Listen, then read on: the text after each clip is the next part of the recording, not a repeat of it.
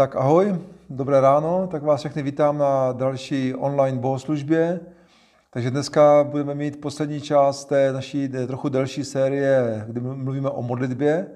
Dneska budu mluvit o našem postavení a o duchovní autoritě, kterou máme jako věřící. Takže pojďme teďka připravit své srdce, pojďme se připravit na Boží slovo a pojďme dát teďka na prvním místě naši pozornost Ježíši, že on je tady ten nejhlavnější, a pojďme dát chválu Bohu společně.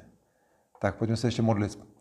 Pane Ježíši, já ti děkuju za tohle další online shromáždění a tě prosím, abys ho naplnil Duchem Svatým a aby si k nám mluvil skrze své slovo. A my tě vítáme, Pane, mezi náma právě teď, jak tam, kde jsme, v tu chvíli. My tě vítáme, jestli jsi s náma tam, kde tě nasloucháme a kde tě chválíme. A já tě prosím, aby jsi mluvil do našich srdcí. Díky Ježíši. Amen. Takže pojďme dát chválu Bohu teďka společně.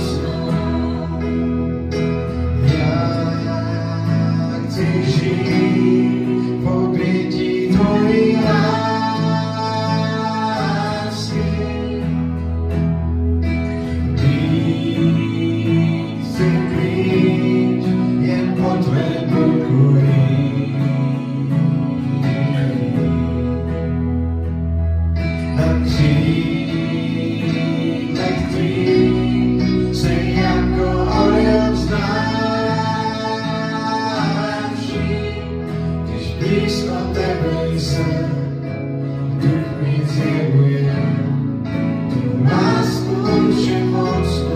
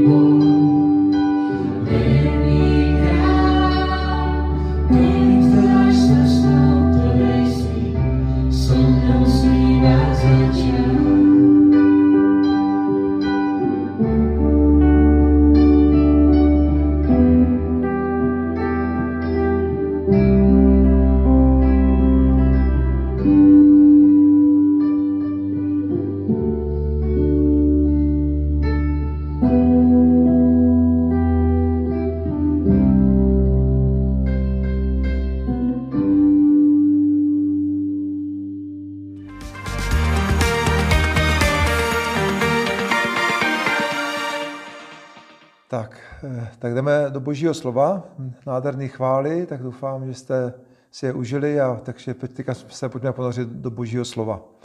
Takže to téma, které dneska budeme jakoby zakončovat, té sérii o modlitbě, je modlitba. Minule jsem to nazval Modlitba mění náš svět. A takže to je něco, co vlastně pokračuje i dál dneska.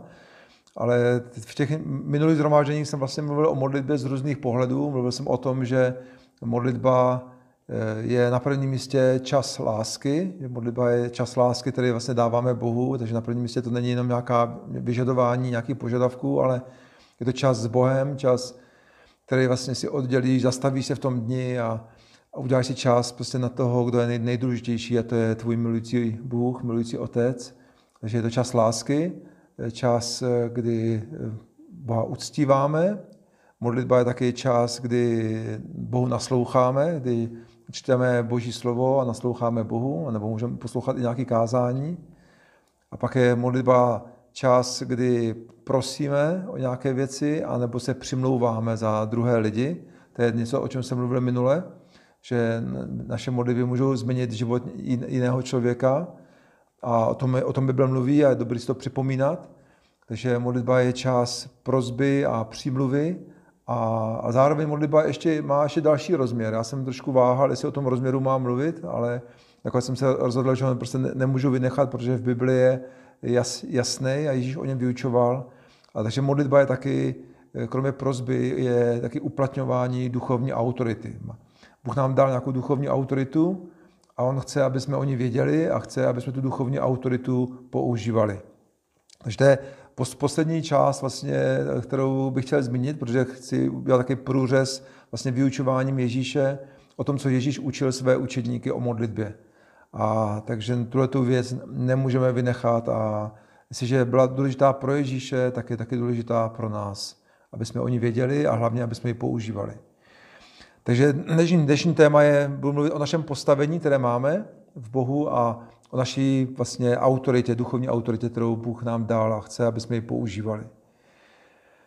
Takže první věc, kterou bych rád zmínil, je, pojďme se možná podívat na to, co řekl Ježíš, když vyslal své učedníky, takže pojďme do Božího slova.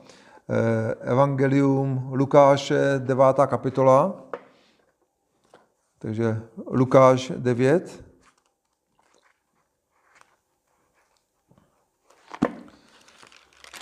Takže můžete listovat ve své Bibli se mnou.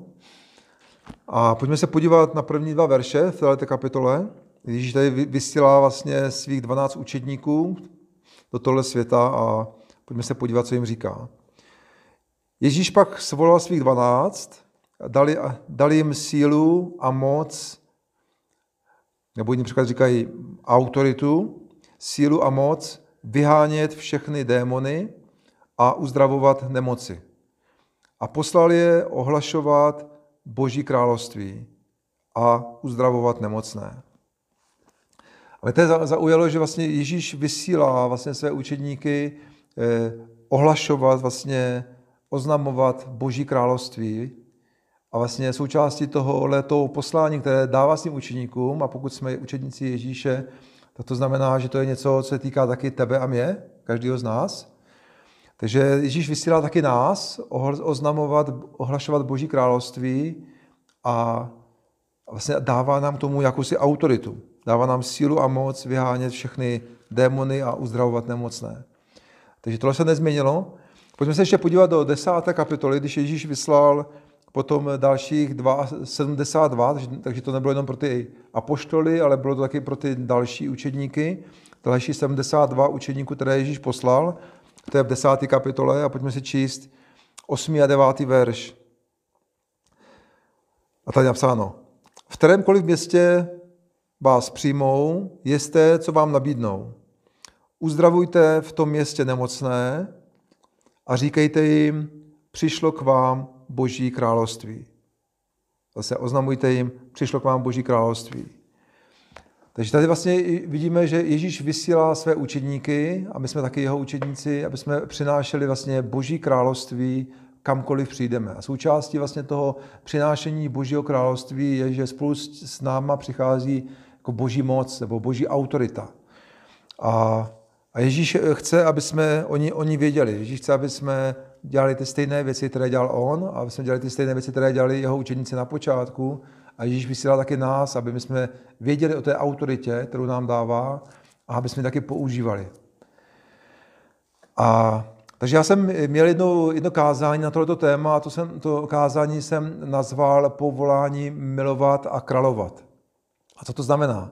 Bůh vlastně nás posílá přinášet Boží království. Kamkoliv přijdeme, tak vlastně Bůh nás posílá, aby jsme tam přinášeli jeho království. A co to znamená, když vlastně přineseme někam Boží království?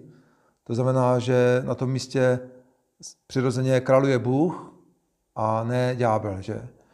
A když někam přinášíme Boží království, tak tam vlastně přinášíme na prvním místě Boží lásku a zároveň taky Boží moc nebo Boží vládu, Boží autoritu. A to je součástí vlastně našeho modlitevního života, takže je dobré, aby jsme věděli, že kamkoliv přijdeme, tak Bůh nás povolává přinášet Boží království, jeho království, aby přišlo na to místo. Aby na to místo přišla prostě Boží láska, aby na to místo přišla taky Boží moc nebo Boží vláda. Takže Bůh nás já jsem řekl, že máme povolání milovat a povolání královat. To je to, o čem jsem mluvil v tom kázání předtím, že máme povolání milovat a královat a kamkoliv přijdeme. A samozřejmě milovat lidi a královat nad zlem a nad okolnostma. Takže to je součástí našeho povolání, které vidíme v Božím slově, a je to zároveň součást i toho našeho modlitebního života, protože tohleto všechno se odehrává především na modlitbách. Možná se pojďme podívat ještě na jeden verš, jestli můžete se mnou jít do Římanům 5. kapitola, Římanům 5. Tenhle verš se to taky týká, o čem tady mluvím, o tom Ježíš říká, že nás posílá ohlašovat jeho království nebo královat v jeho jménu. A tady napsáno, čím spíše tedy ti, kdo přijímají hojnou milost a dar spravedlnosti, budou vládnout v životě skrze toho jediného Ježíše Krista. Takže tady Boží slovo říká, že o co víc vlastně, nebo já to přečtu celý. Kvůli providění jediného člověka vládla skrze toho jednoho smrt. Čím spíše tedy ti, kdo přijímají hojnou milost a dar spravedlnosti, budou vládnout v životě skrze toho jediného Ježíše Krista. Takže tady Bible mluví o tom, že smrt nebo zlo, ďábel, vlastně má nějakou vládu v tomto světě a my to vidíme na hodně místech a vidíme to kolem nás, že jakoby ďábel vládl v životě mnoha lidí a v okolnostech a někdy ve vládě a někdy v politice a někdy v životech a v domovech a v rodinách a v různých oblastech. Často vidíme tu vládu toho zlýho a tady říká o co víc ti, kteří přijímají ten dar milosti, dar odpuštění, dar smíření s Bohem, to znamená ti, kteří přijmou Krista a stávají se božíma dětma, říká, o co víc budou oni vládnout, nebo jiný překlad říkají královat v životě skrze toho jediného Ježíše Krista. A jak můžeme vládnout v životě, jak můžeme vládnout vlastně v našem životě, jak? Vlastně jedině skrze modlitbu. Bůh nás nepovolá, aby jsme převzali tady vládu, naši vládu, ale to, o čem tady mluví, je, že my vládneme především skrze v tom duchovním světě, skrze moc modlitby. A to, co se odehrává v tom duchovním světě, tak se taky odehrává v tom viditelném světě. To jsou dvě spojené nádoby. A skrze modlitbu my můžeme vládnout v životě a to je to postavení, o které nám vlastně Bible mluví. Takže tohle se děje, to je ta vláda v životě, se děje skrze to, že my víme o své autoritě, víme o svém postavení, které nám Bůh dává a my tu autoritu používáme v modlitbě. A já jsem to i zmiňoval trochu vlastně minule, přitom, když jsem četl Jan 14. kapitola, 12. a 14. verš, Ježíš říká, kdo věří ve mne, bude dělat stejné skutky, které dělám já, a dokonce ještě větší. A pak říká, když mě budete prosit, když se budete modlit, jak já to budu dělat. A pak to opakuje ještě jednou, když vy budete žádat, tak já to budu dělat. Takže vidíme, že ta boží vláda, nebo to boží dílo v našich životech, rodinách, domovech, našich národech, tak se děje, když se boží lid modlí, když prosíme Boha a on potom jedná, on potom králuje skrze nás, nebo v našich okolnostech. Takže pojďme se na to teďka trošku podívat, pojďme se podívat na to, co vlastně Bible říká. Abych rád zmínil takový 3 místa, 3 verše a u každého bych se rád trochu zastavil. Vlastně, jaký je to vlastně naše postavení, protože jestliže má mít víru v našem životě, myslím si, že je důležité, aby jsme se modlili vždycky s vírou, protože bez víry se nemůžeme Bohu líbit a bez víry naše modlitba ani není vyslyšená, takže potřebujeme mít víru, když se modlíme. A tak potřebujeme rozumět tomu, vlastně, jaké je naše postavení, vlastně, jaké postavení nám Bůh dal v tomto světě a co vlastně je nám svěřeno na základě jeho spásy, kterou nám dal a zároveň jeho povolání, které nám dal. Takže jsem už o tom mluvil dříve. Pojďme se podívat teďka do Matouše. Matouš 18. kapitola, budeme číst od 18. verše. Takže pojďte zase se mnou do Bible. Ať víte, kde to v Bibli je. Matouš 18.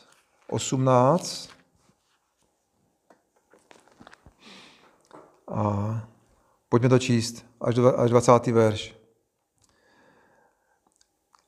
Amen, říkám vám, že cokoliv svážete na zemi, bude svázáno v nebi. Cokoliv rozvážete na zemi, bude rozvázáno v nebi. Říkám vám také, že pokud se 2 z vás na zemi shodnou ohledně čehokoliv a za co by prosili, stane se jim to od mého nebeského Otce. Nebo kdekoliv se shromáždí 2 nebo 3 v mém jménu, tam jsem já uprostřed nich. A tady Ježíš vyučuje své učedníky a říká vlastně důležité prohlášení. Říká, cokoliv vy svážete na zemi, bude svázáno v nebi, nebo v tom duchovním světě se něco stane, bude svázáno. A pak říká, cokoliv vy rozvážete, to bude rozvázáno. A mluví o nějakém našem postavení a autoritě, a pak vlastně to doplňuje tím a říká, pokud se vy na zemi shodnete nebo rozhodnete se ve víře ohledně čehokoliv a budete se za to modlit, budete o to prosit, za co byste prosili, říká, jestli o to budete prosit, jestli o to budete žádat, tak se vám to stane. Stane se vám to od mého nebeského Otce. Takže nám se můžou stát různé dobré věci, pokud my se rozhodneme se za ně modlit, pokud my se rozhodneme za ně prosit. To je to, co říká. Takže my máme možnost rozvázat boží vůli na zemi a máme možnost svázat ďáblovy skutky, ďáblovy plány a ďáblovu vůli na zemi. To je naše plné právo, o kterém tady Ježíš mluví a to se dá stanout na mnoho oblastí. Takže my máme právo rozvazovat boží plány, boží vůli, boží požehnání, jakoby uvolňovat je na zemi a zároveň svázat ty skutky toho zlýho skrze moc naší víry a modlitby. Když použiješ svoji víru a modlitbu, tak Bůh může něco udělat. To je zase ta podmínka, o které mluví. Když budete o to prosit, to se nestane automaticky, když budete o to prosit a žádat. Jak řekl jeden kazatel, říkal, že žádání je prostě zákon Božího království. Že to je zákon Božího království. A takže to vypadá to tady z tohle verše, že nebe naslouchá tomu, co my tady říkáme. Vypadá to, že nebe naslouchá tomu, co my tady říkáme. Tady naše rozhodnutí a naše modlitby ovlivňují náš svět. To je to, co z toho tady vidíme. Že prostě naše rozhodnutí, které děláme my, a naše modlitby ovlivňují tento svět. Jak jsem už to řekl, modlitba mění náš svět. Takže mi se líbí jeden, o tom vyprávěl Reinhard Bonke, jeden takový výrok, který on řekl. A Reinhard Bonke, známý evangelista, který kázal v Africe, nevím, 50 let nebo 60 let. A Bůh dělal mnoho zázraků a lidi přicházeli k Bohu po tisících a tisících a statisících.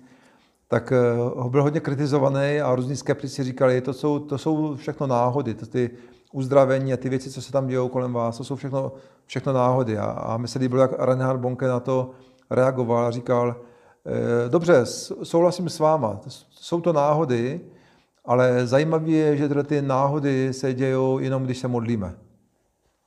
Takže je to tak, že jsou určité náhody, jsou věci, které se nám stanou, jak říká, stane se vám to od vašeho nebeského Otce, takže jsou určité věci, které se nám prostě jenom stanou, ale stanou se nám díky tomu, že někdo se modlil. A možná jsi to ty a možná je to někdo jiný, který se modlil za tebe, někdy třeba úplně nevíme, kdo se zrovna modlil, ale děje se na tom světě spoustu božích náhod na základě toho, že někdo o ně prosil, někdo se přimlouval.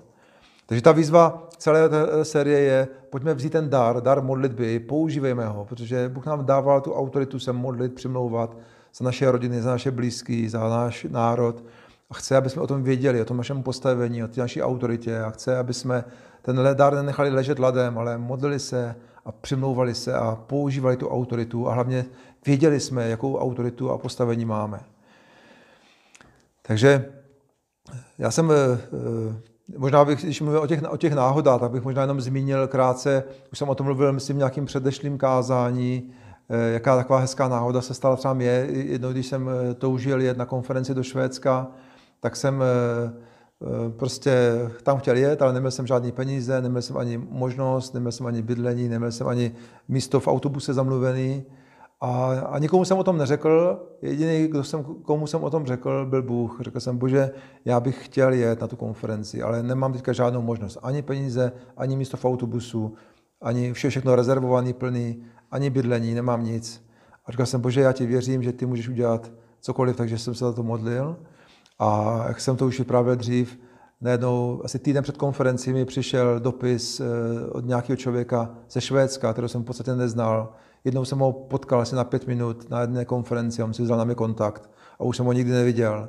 Tak mi přišel dopis od tohohle člověka, kde mi říkal, musíš přijet na konferenci do Švédska, to upsali. A poslal mi tam, teďka nevím, si 2 500 švédských korun nebo nějakou částku, nevím přesně, mi poslal a na to bych mohl zaplatit cestu a tak dále. Takže jsem zažil určitou náhodu, která se stala na základě mojí víry a modlitby. Takže Bůh chce, aby jsme zažívali víc takových náhod, kdy Bůh odpovídá na naše modlitby.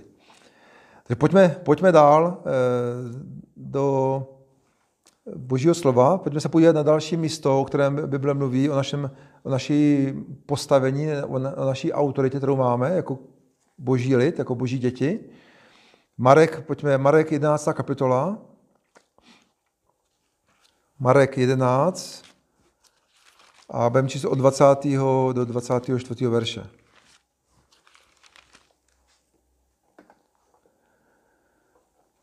A já věřím, že Duch Svatý nás vyzývá k tomu, aby jsme si připomínali tyhle verše. Já vím, že většina možná věřících už tyhle verše zná na paměť, ale mnoho věcí známe na paměť, ale ne vždycky podle nich žijeme. Takže pojďme si ty verše připomenout a pojďme si uvědomit vlastně, k čemu nás Bůh pobízí nebo vybízí. Pojďme se podívat teda 20. verš 11.20. Když pak šli ráno kolem toho fíkovníku, uviděli, že od kořenu uschl. Petr se tedy rozpomněl a zvolal, mistře, podívej se, ten fíkovník, který si proklel, uschl.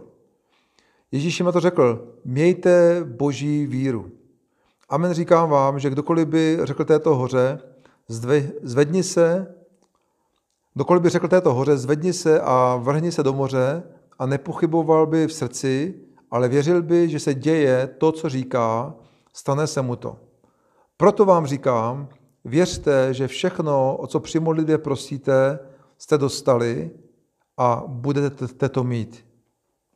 A pak pokračuje dál. Když se postavíte k modlitbě, tak odpouštějte a tak dále. A tady je zajímavý příběh, tam vlastně ještě předtím, než jsem to četl, tak tam vlastně je ten příběh, kdy Ježíš šel kolem toho fíkovníku, neviděl na něm ovoce, řekl, ať už tebe nikdo nejí žádné ovoce. A pak se vlastně vraceli z toho chrámu, kde Ježíš vyhnal ty překupníky a vraceli se zpátky a ty učeníci viděli ten fíkovník, který mu Ježíš takhle zlořečil, tak od kořenu uschl. A možná si můžeme říkat, proč to vlastně Ježíš udělal, proč to je Ježíš ničí přírodu nebo nějaký fikovník, ale vidíme, že Ježíš něco chtěl ukázat učeníkům na tomto příkladě a chtěl jim ukázat, jakou velikou moc mají slova, která mluvíme, slova která říkáme i ty negativní slova, i slova pozitivní, slova víry, která vyslovujeme v autoritě, v našem životě. Něco chtěl tady naučit. Vyučovali o autoritě našich slov a autoritě, kterou nám Bůh dává. Že my můžeme mluvit samozřejmě špatné věci, ale Bůh nás povolal mluvit dobré věci. Povolal nás, aby jsme mluvili k okolnostem, aby jsme měli nad nimi autoritu. Povolal nás, aby jsme mluvili požehnání a vlastně mluví o tom postavení, které máme, které tady se snaží učedníky vyučovat o tom. Takže někdy ten verš jakoby přehlížíme, říkáme si, to je takový nějaký trošku jako ujetý, tady Ježíš mluví o nějakých horách, to je trošku jakoby asi přehnaný, to nebudu zase úplně tak jako se tím zabývat, radši jdu číst někam dál. Ale Ježíš tady něco říká a dává nějakou výzvu, říká, mějte víru Boží, takovou víru, jakou má Bůh a Bůh mluví a dějou se věci, tak já vás taky povolávám, abyste mluvili k okolnostem, abyste mluvili k vašim horám, aby se děli věci, abyste mluvili slova požehnání nebo slova autority, abyste používali moc vašeho jazyka, vašich slov a abyste mluvili víru do vašich okolností, do vašich problémů.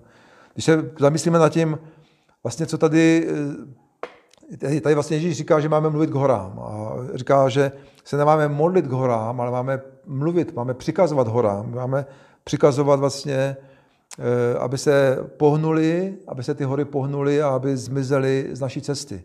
A co jsou vlastně ty hory?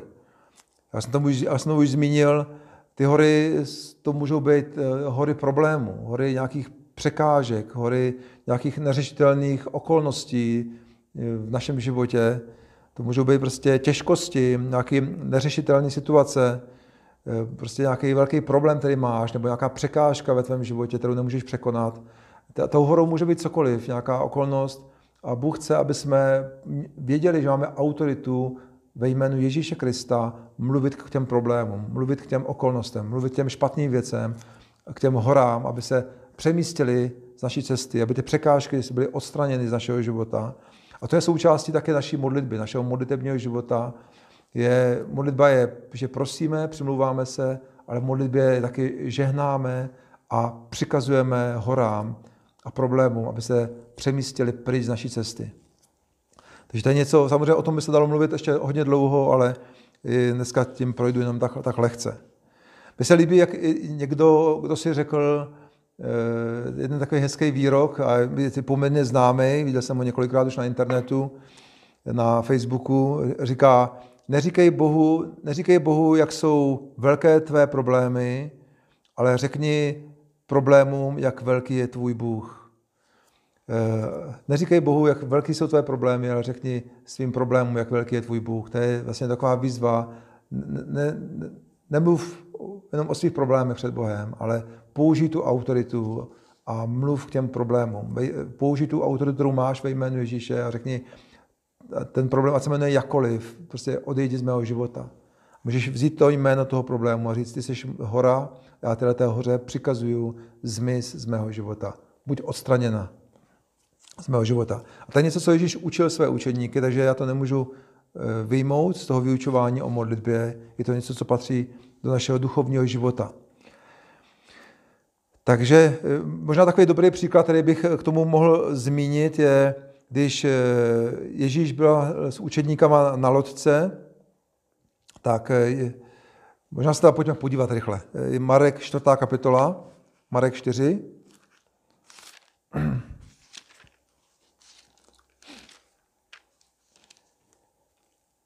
A pojďme číst 35. a 41. verš. Večer onoho dne jim řekl, přeplavme se na druhou stranu. Opustili tedy zástup a vzali ho, jak byl na loďku.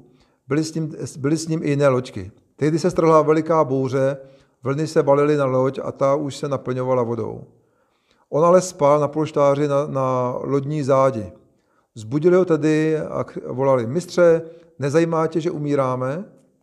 Když se probudil, okřikl vítr, přikázal vlnám, tiše, klid. Vítr se utišil a nastal naprostý klid. Proč se tak bojíte, řekl jim. Ještě pořád nemáte víru? Byli z toho úplně vyděšení a říkali, kdo to vůbec je? Ptali se jeden druhého. Že ho poslouchá i vítr a vlny. A to je zajímavé, tady vlastně Ježíš, věřím, že záměrně tady zakusil s těmahle učeníkama tu situaci, kdy oni jeli vlastně na loďce a na se strhla veliká bouře a prostě vypadalo to, že se prostě topí a že za chvilku zahynou. A oni vlastně volali k Ježíši a říkali, Ježíši, ty nevidíš, jak velká je prostě naše hora, jak velký je náš problém, ty nevidíš, že se topíme, ty nevidíš, že jsme v koncích. A vlastně volali k Bohu, volali k Ježíši, jak velký je jejich problém. A Ježíš se probudil a vlastně říká, nevolujte, jak to, že nemáte víru. A pak vlastně, jako bych jim řekl, nevolujte ke mně, jak velký je váš problém, ale máte mluvit k těm vlnám, máte mluvit té bouři. Takže sám to udělal a vlastně řekl té bouři, uklidni se. Mluvil vlastně k okolnostem, mluvil k tomu živlu a řekl, uklidni se. Ať prostě tiše klid, říká, tiše klid. A vítr se utěšil, nastal naprostý klid. Takže Ježíš přikázal tomu problému vlastně, aby zmizel. Ježíš mluvil k té bouři. Říká, uklidni se, utíš se. A myslím, že tady Ježíš taky učil vlastně o té duchovní autoritě, že máme používat tu autoritu, kterou nám Bůh dává. Můžeme mluvit k našim okolnostem ve jménu Ježíše Krista a můžeme zastavovat ty bouře v našem životě, můžeme zastavovat ty problémy v našem životě. A je to součástí našeho modlitevního života, že můžeme říkat těm bouřím našeho života, aby se zastavili, aby se uklidnili, aby se vyřešili, aby ty problémy a překážky zmizely. A můžeme používat tu autoritu jména Ježíš, aby jsme mluvili k těm našim okolnostem. Takže Ježíš to dělal a ukázal to svým učeníkům jako příklad. Takže potřebujeme to taky používat. A já si jenom vzpomínám takový z mého osobního života, takovou nějakou situaci jsem přemýšlel k tomu, tak se vzpomínám, když jsme pořádali v Telči křesťanské léto v Telči a vlastně jsem tak nějak to tenkrát organizoval a pozvali jsme vlastně všechny církve telčské, aby jsme dělali něco společného pro město. A tenkrát jsme tam domlouvali ještě z církví adventistů nějaký koncert, nějaký muzikál to měl být a měl jsem domluvený jednoho člověka, který nám zajišťoval aparaturu.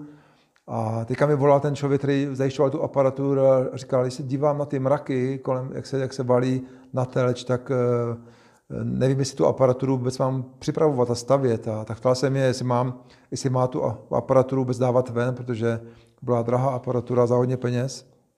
A já jsem jako říkal, no, tak taky postav. A snažil jsem se mít víru, ale moc jsem ji neměl teda. Ale říkal jsem, postav to a věřím, že to nějak dobře dopadne.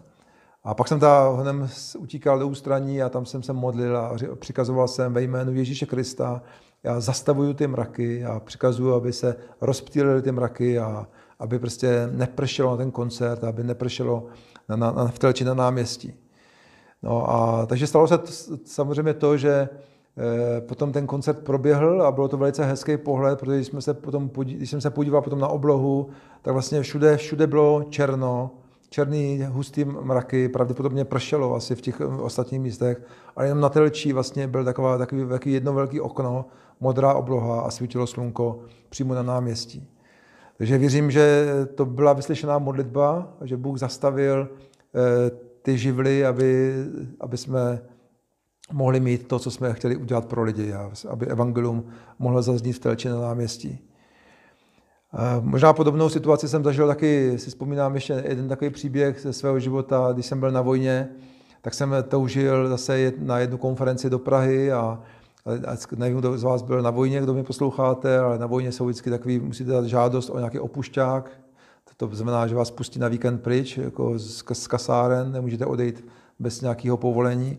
Takže já jsem žádal o opušťák, ale vlastně v ten víkend byly praporní jízdy. Já jsem měl uzavírat naši vojenskou kolonu jako řidič a instruktor a nemohl jsem odjet.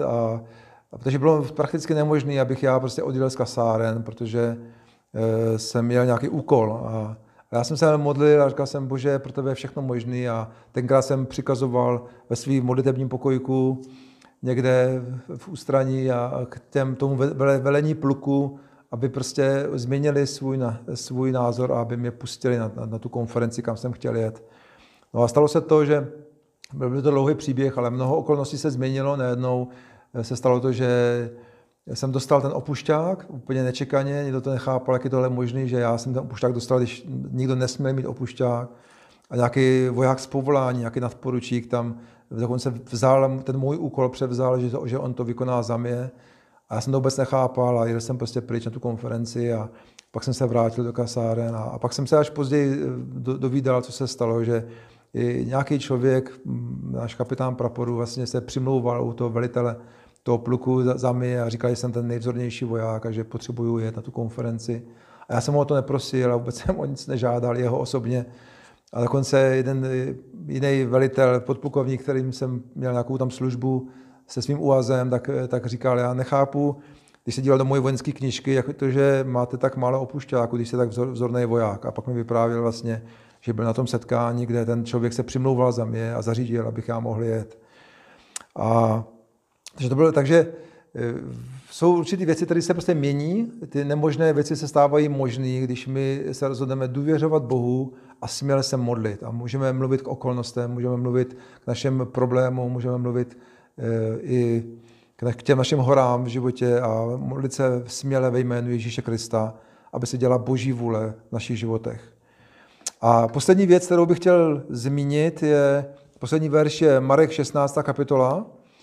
A pojďme se na to podívat, tam se mluví o té duchovní autoritě nad tím zlým. Takže pojďme se společně zase podívat do Bible, Marek 16.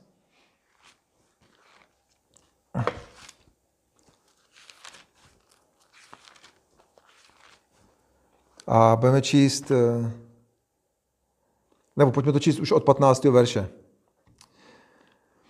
Potom jim řekl, jděte do celého světa a kažte evangelium všemu stvoření.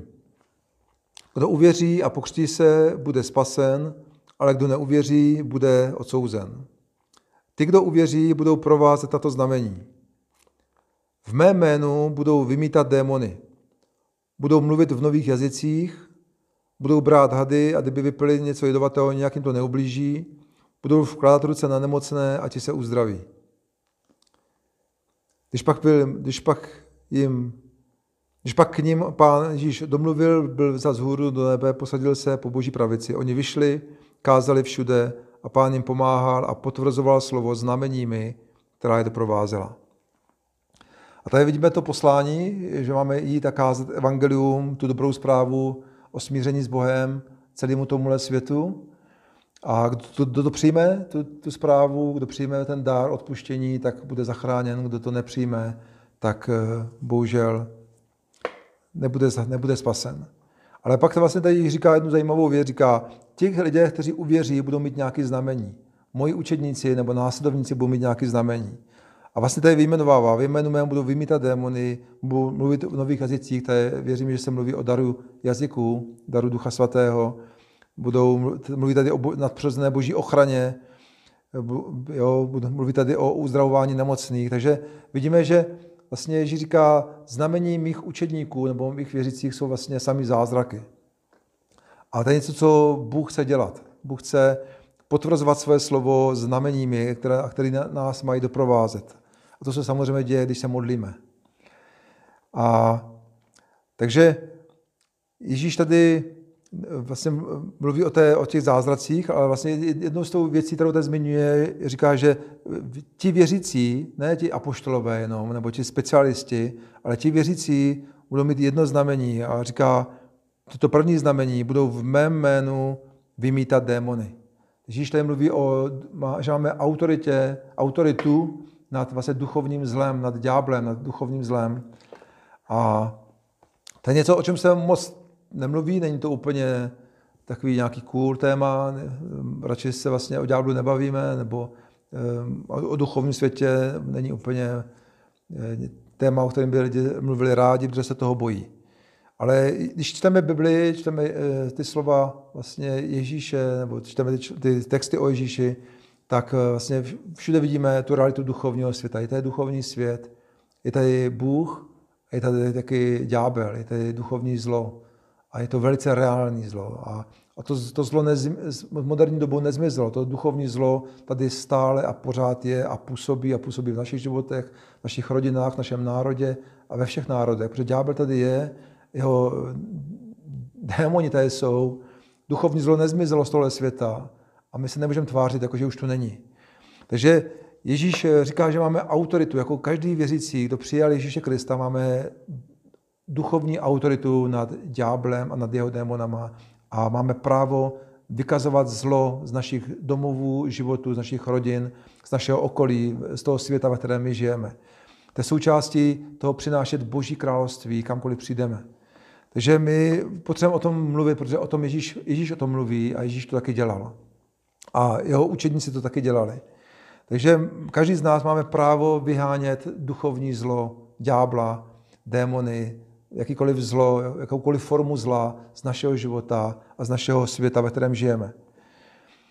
Mohli bychom číst, nevím, jestli na to máme moc času, ale možná pojďme se podívat ještě rychle do Lukáše, 4. kapitola.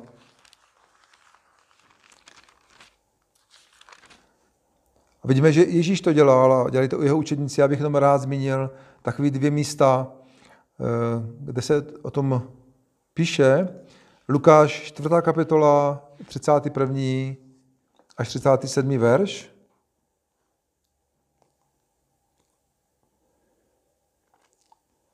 A pojďme číst teda.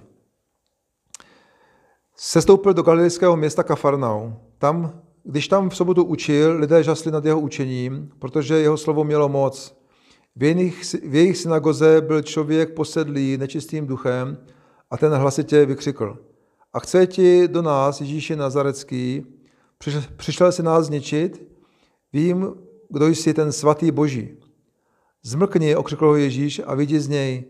Démon jim smíkl doprostřed a vyšel z něj, aniž by mu ublížil. Všech se zmocnil úžas a začali se dohadovat, co je to za slovo, že v moci a síle přikazuje nečistým duchům a oni vycházejí. A zpráva o něm se šířila po celém okolí.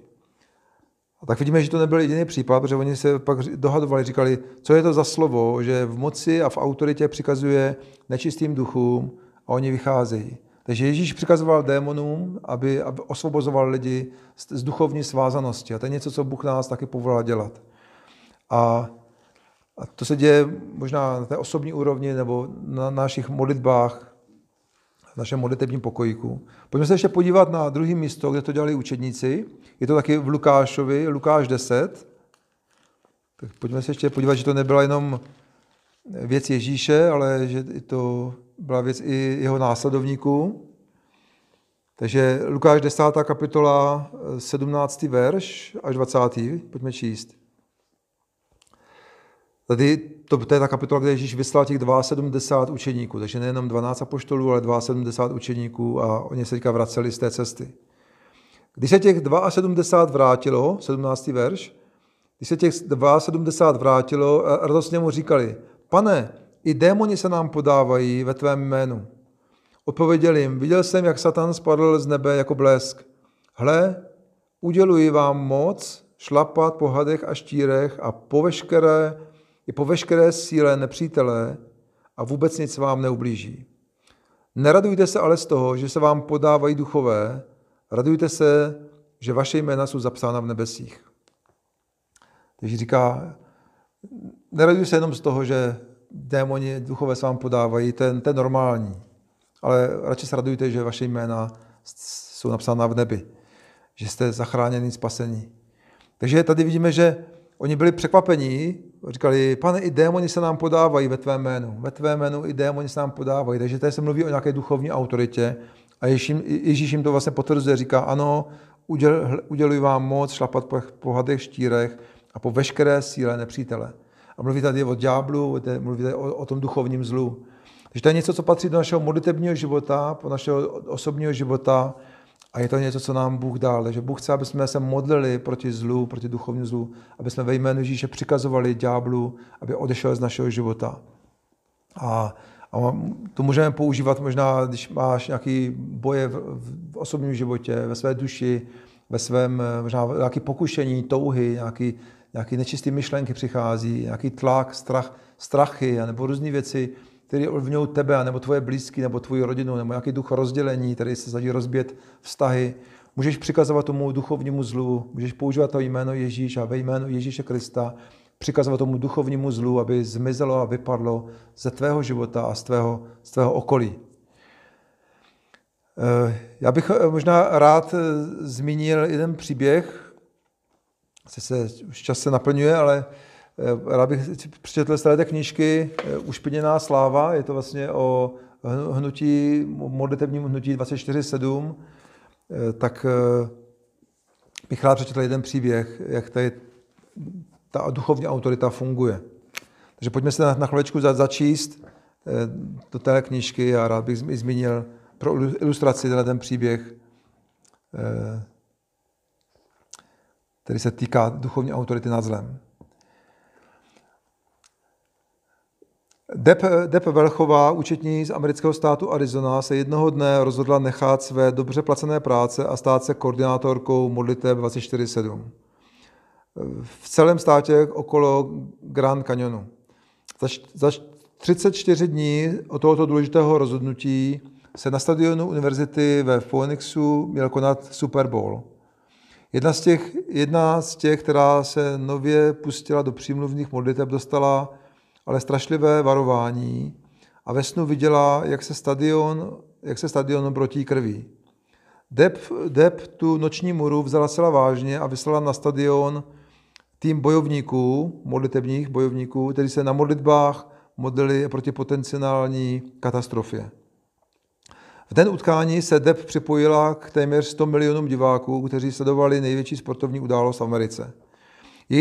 Její nervozita ale měla jen velice málo společného s osudem některého z bojujících týmů. New Giants nebo New England Patriots. Utkání proběhlo bez zvláštních příhod a v polovině času zahrál Tom Petty se svou kapelou Heartbreakers. Giants všechny převezli tím, že porazili Patriots a Deb spadl kámen ze srdce. Vlastně se cítila trochu trapně, že sice s dobrým úmyslem, ale úplně zbytečně vyslala na stadion celý tým modlitebníků. Ale pak noviny přinesly aktuální zprávy. Ve sdělovacích prostředcích se začaly objevovat zprávy o tom, že v zákulisí tohoto zápasu se podařilo zhatit krvavý masakr. Narušeného 35-letého muže Kurta Williama Haveloka rozzuřilo, že mu v nedalekém tempe nedali povolení k otevření hororového baru s halloweenskou tématikou. A tak se den před zahájením zápasu začal médiím rozesílat spoustu nesouvislých výhružek. Deníkům, jako je Los Angeles Times, New York Times a Phoenix New Times a americké tiskové agentuře, přišly od Haveloka hruzostrašné dopisy, v nich sliboval rychlou a krvavou pomstu. Dokonce psal, že zabije jejich děti. Havelok vyrazil na stadion ve Phoenixu vyzbrojen útočnou puškou AR-15 s 200 náboji. Na sobě měl papírek s posledním přáním. Neresuscitujte mě. Havelok nemohl mít tušení, že ten den zaparkoval auto na místě, kde se sešla náhodně sestavená skupina křesťanů a modlila se proti krveprolití. Po zuby ozbrojen s úmyslem pozabíjet co nejvíce lidí prožil budoucí masový vrah zcela nečekaně něco, co později u soudu popsal jako, že se mu něco změnilo v srdci. Zhroutil se v slzách a zavolal svému otci a ten vzpomíná, jenom hystericky vzlikal, říkal, udělal jsem něco strašně špatného. Havelok se nakonec sám vzdal policii, aniž by padl jediný výstřel. To, že Deb tu chvíli citlivě zareagovala na vanutí ducha a přímluvy jejího malého modlitebního týmu s velkou pravděpodobností pomohly zneškodnit potenciální vraha, téměř jistě zachránilo mnoho životů a zamezilo brutálnímu násilí, které by v reálném čase vidělo téměř 100 milionů lidí a další miliardy na internetu. A příští den na prvních stránkách všech novin po celém světě. Tady je příběh, vlastně, kdy jedna nějaká neznámá žena jenom měla pocit, že se něco má stát, něco špatného. Začala se modlit a přimlouvat vlastně proti tomu zlu. A jejich modlitby, jejich přimluvy vlastně zastavily tohleto zlo, které se mělo stát na tom zápase. A věřím, že stejně tak v našem životě, když my se modlíme, tak někdy možná ani nevíme, co se děje, ale možná díky našim modlitbám mnoho špatných věcí se vlastně nestalo. Mnoho zlých a špatných věcí se nestalo. A někdy se o tom ani nedozvíme, protože ani třeba nemáme tu informaci. Ale každopádně, když se modlíme, a když se modlíme proti tomu zlu, když se modlíme za Boží ochranu, když se modlíme za Boží požehnání, tak se něco se děje.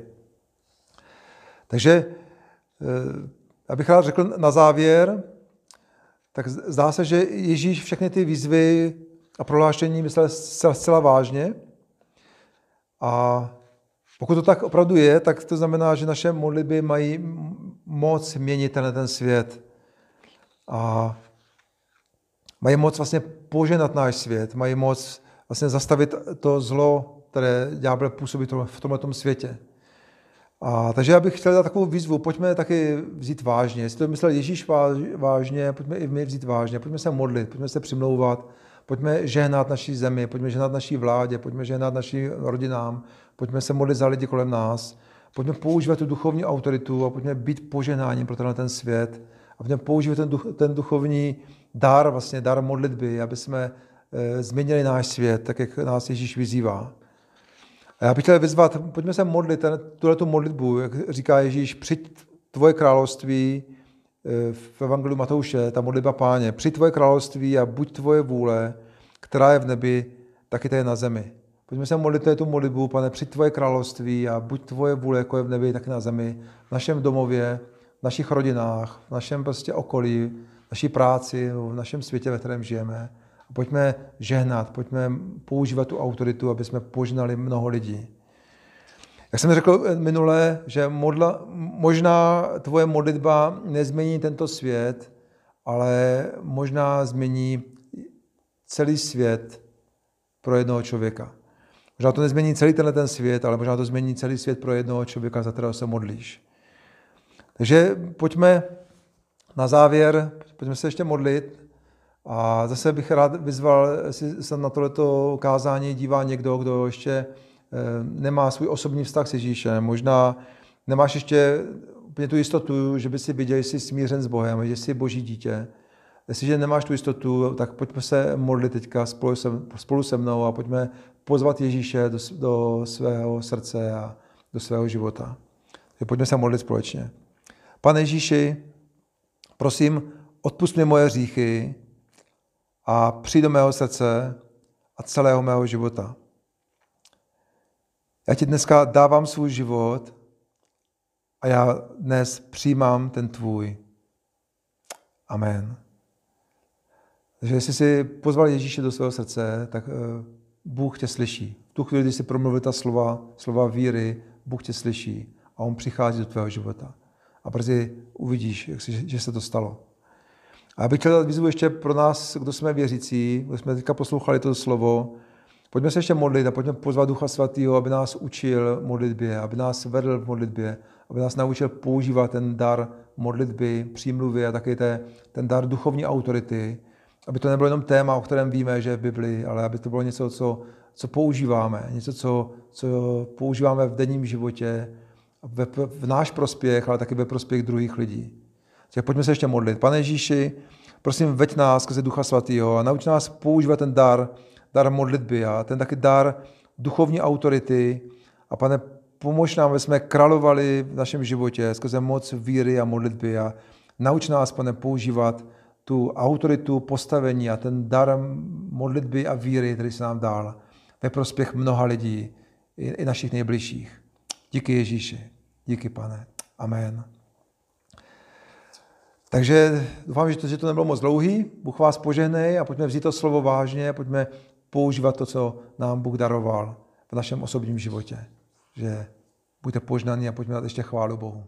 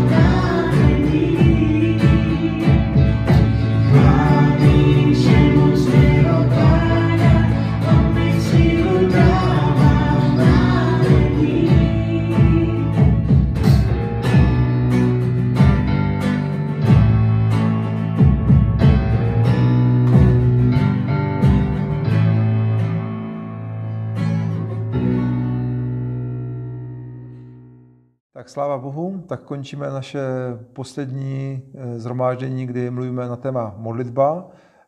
Příští shromáždění bude vánoční, takže uvidíme, jak to všechno dopadne. Chtěli jsme se sejít naživo, ale zatím to moc dobře nevypadá. Takže vám ještě oznámíme během týdne, jak se to bude vyvíjet. Je tady nějaký nápad, že by se mohli mít odpoledne, nějakou odpolední procházku a dopoledne online, pokud to nebude možné naživo, ale ještě vám oznámíme během týdne, jak to vlastně bude. Takže teďka máme 11:15, tak se podívejte na hodinky, kolik máme času. A zase se sejdeme na online kávičce a vy, kdo z vás nejste na skupině Slovo života Jihlava, tak nám můžete napsat, abyste se mohli připojit na naší diskuzi po shromáždění. Takže Bůh vás požehnej a brzo se uvidíme.